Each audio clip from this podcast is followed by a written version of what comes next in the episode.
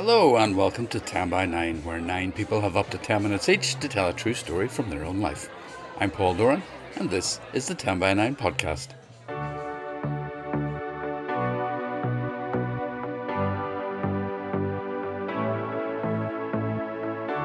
With the evenings drawing in and the nip of autumn in the air, I have two amazing stories for you to keep the chill at bay.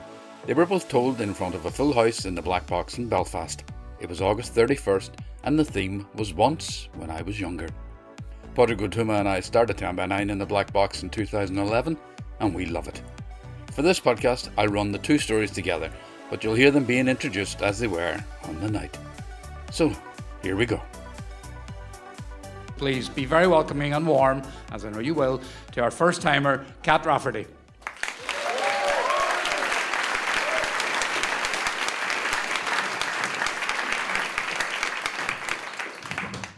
Once, when I was younger, I had to babysit an egg for a week. Actually, this happened twice, but the first time it happened is a significantly more entertaining story than the second. The year was 2013, and I had accidentally tricked my mother into letting me go on a five day residential at Corrymeela in Ballycastle. I was a sheltered autistic 16 year old who had never spent a night away from home before, let alone four nights a two hour drive away. What could possibly go wrong? My mum was under the impression that my school friend was also going. She wasn't, though, because she couldn't get the week off work. And I was so disappointed that I didn't tell my parents. When my dad left me off to the bus stop, he said, Oh, let's wait for your school friend so you can sit beside each other on the bus. She's not coming, I replied. I try not to think about things that disappoint me, and this resulted in me neglecting to tell them. This makes me sound like I was scheming to go to a summer camp when actually I just lacked the emotional maturity. This revelation made my parents rather apprehensive, but it was too late now. I would know no one on this trip, but they'd paid the deposit for me to go, so off I went. This trip wound up being the best week of my life. I met the friends of a lifetime there, and I think that week legitimately changed the trajectory of my life for the better. But I'm getting a little bit off topic. What has all this got to do with an egg? Good question. At this residential, there was a big marquee and every night there would be games and entertainment around a theme. The first night's theme was pajamas and onesies, and most of the games were about getting to know everyone who was there that week. Bear in mind, there were about 100 of us staying there, and we were from six different areas in Northern Ireland. One of the games was about putting everyone's name in a big bucket, and only two names would be plucked out at a time. And those two people would become egg married, and they would be presented with an egg child.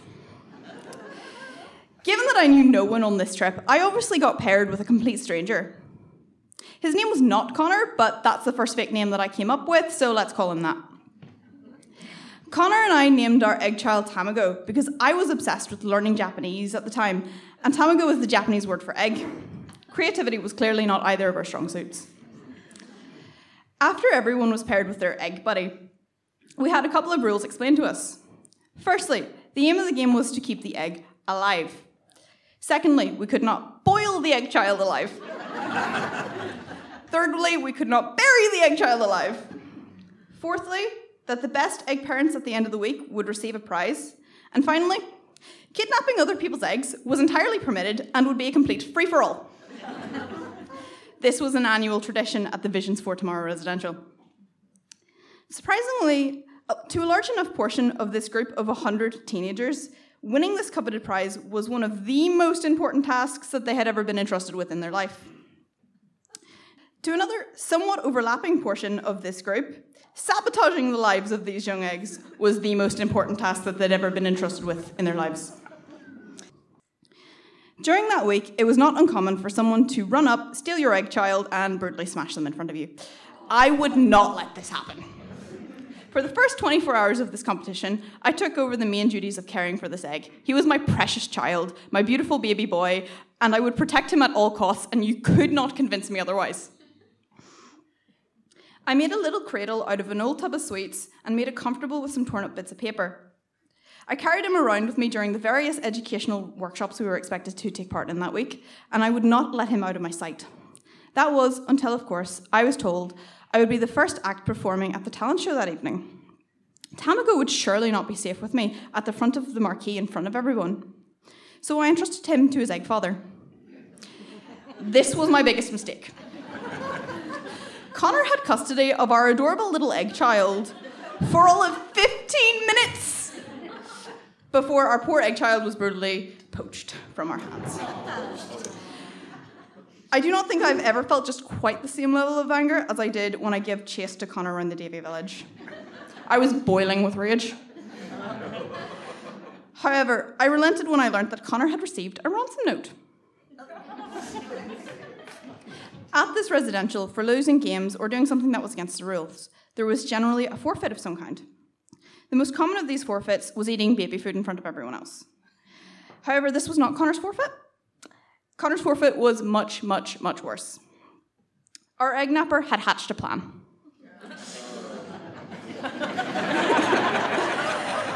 Connor was advised that we'd have our darling little egg baby Tamago returned to us if Connor proposed to a random person on the street when the group took its day trip to Ballycastle the next day.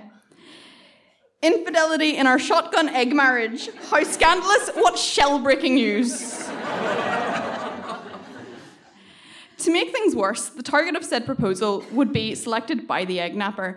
And good on Connor, he agreed to it. He would do anything to recover our egg child. Possibly because it was the only way to escape my wrath.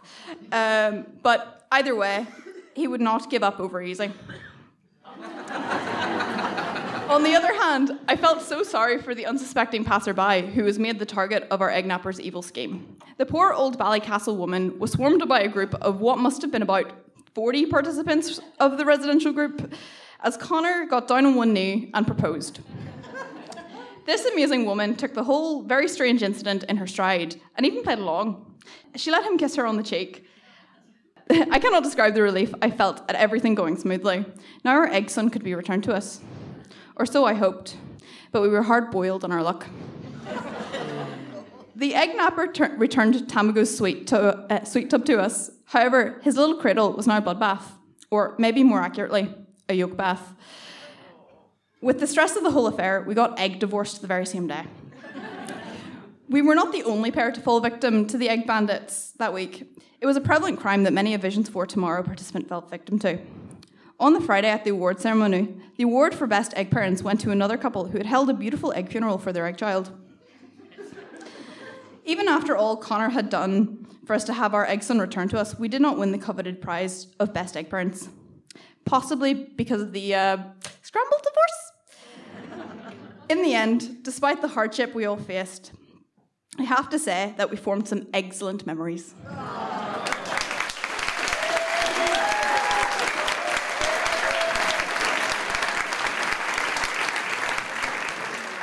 Okay, next up, he's a 10 by 9 regular. He's wonderful. We love him. It's Paul Hutchinson.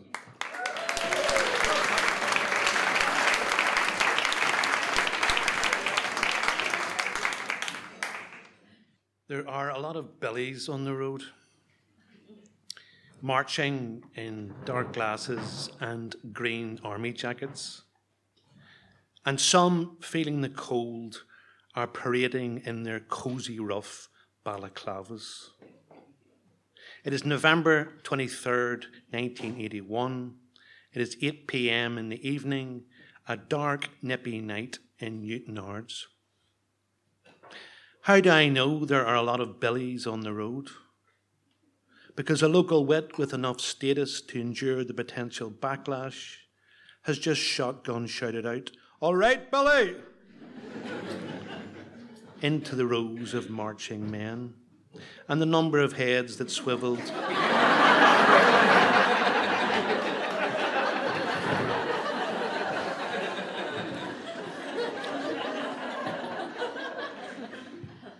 in his direction was tremendous. and the response from the watching crowd was laughter and cheers. There are a lot of billies on the road a lot of billies in disguise. Their aim, however, is not disguised. They are a show of force. They are the so called third force, named by the Reverend Dr. Ian Paisley, who walks at the head of the parade, smiling at the roars and shouts of acclaim. It is November 23rd, 1981. It is 8 p.m. in the evening, a dark, nippy night in Newtownards. And Protestants are on the march. The idea being that a loyalist defensive militia might be created. That they would be a complement to the security forces. Not a paramilitary group, but a group who would brandish firearm certificates as proof that they had guns and knew how to defend themselves.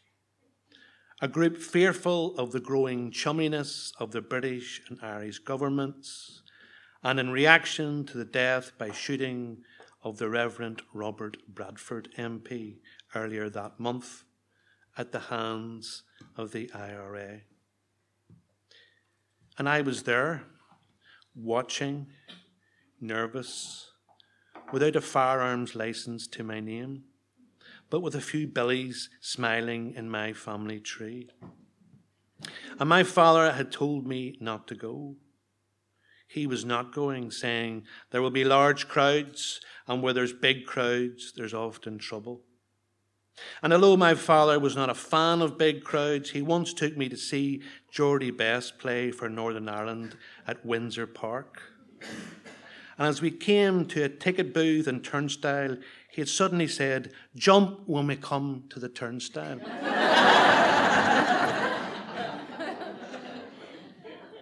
and I had said, What? And he had said, Jump. And I was maybe 10, and I thought, Daddy says jump, so I jumped the turnstile not paying for my ticket to see Geordie Best. And I ran into the crowd and waited to see if I would be chased, and I wasn't. Apparently, kids are allowed to jump the turnstiles, break the law, but not. Well, I didn't know.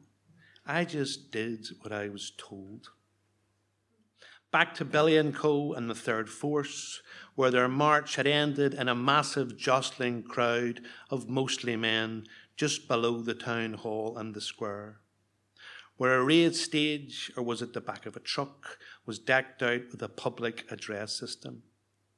For the public were about to be addressed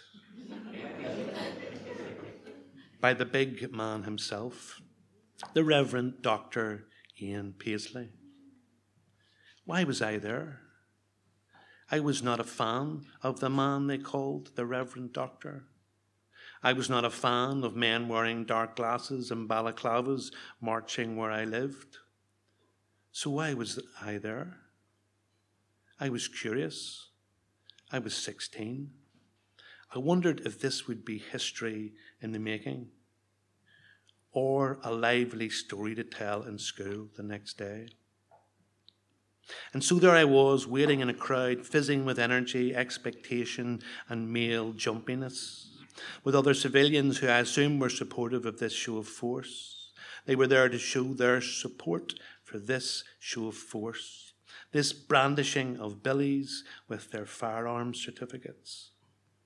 And now that I am in the middle of the surging crowd and 60 feet from the big man standing tall and bold, I am feeling less and less curious about proceedings. And then the Reverend Dr. Paisley begins to speak in that familiar, loud voice. Four things to note. One, his preacher rhythm is hypnotic. Let me tell you a thing or two, let me tell you, he says, about why we are here, and here we are to show our love of God and country. Two, it is a generous crowd, clapping at every denunciation, clapping the spaces between denunciations, cheering and calling the big man on to denounce with even greater certainty. Three, I am growing more shaky nervous with every denouncement because it feels like I am being denounced. And pounced rhymes with denounced.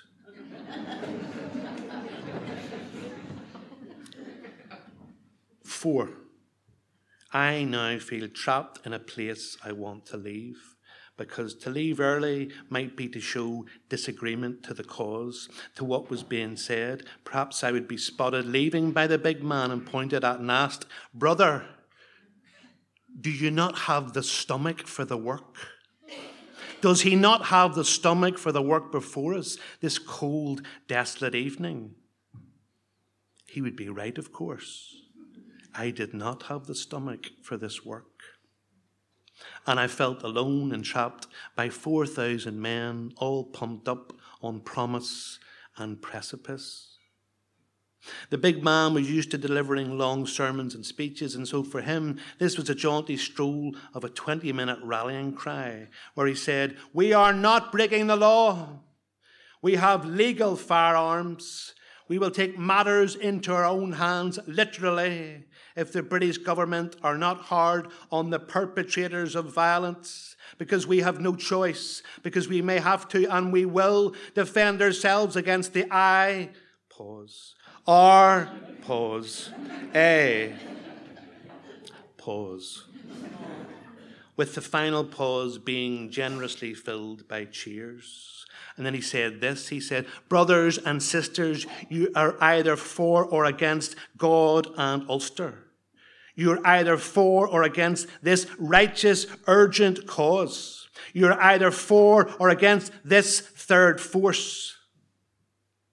So tonight, let us see who is for us. If you're for me and for this cause, for this third force, I want you to raise your right hand raise it high into the air for all to see. And then I am caught because I have only a few moments to decide what to do. The fuse is lit. The crowd is straining to show their faithfulness to the cause, to the one true cause, and I am not for this one true cause. And there are 4,000 men crowded in around me, some dressed in the zealot fashion of dark glasses and military garb. And if I don't raise my hand, I might get my head in my hands. and it might get ugly. Why did I come here even to listen? And I'm going to stick out a mile if I don't raise my hand high. And maybe the big man will notice me not raising my hand and make me part of his sermon, saying, Here is a brother who is not for us. He has this choice. He is choosing to support lawlessness, to lie down in the face of the IRA death machine. He is afraid. I was afraid. And maybe the third force would start to crowd in on me. And when this happens, things do not get subtle or nuanced. Why are you here? Who's he with? Is he a spy? Where do you live? In short, they do not usually get a flip chart out and calmly explore non violent options for dealing with an unbeliever. Paisley says it again.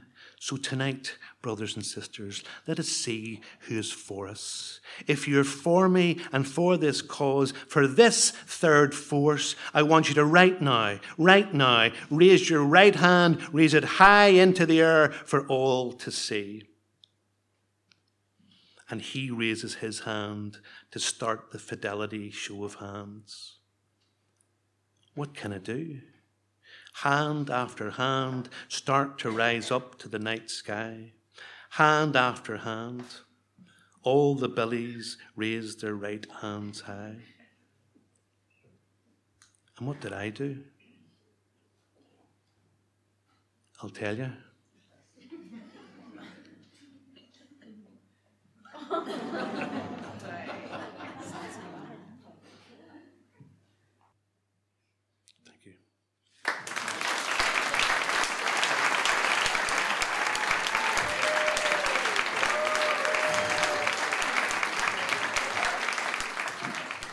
And I assume you don't really need me to tell you what Paul did during that silence, do you?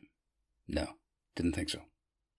Thanks so much, Paul. Brilliant and chilling. If you're unfamiliar with some of the things Paul referred to, look up Dr. Ian Paisley and the Third Force. Some of it might surprise you. And Kat, what a joy. Puntastic. Thank you so much, and what a 10 by 9 debut. Come back soon.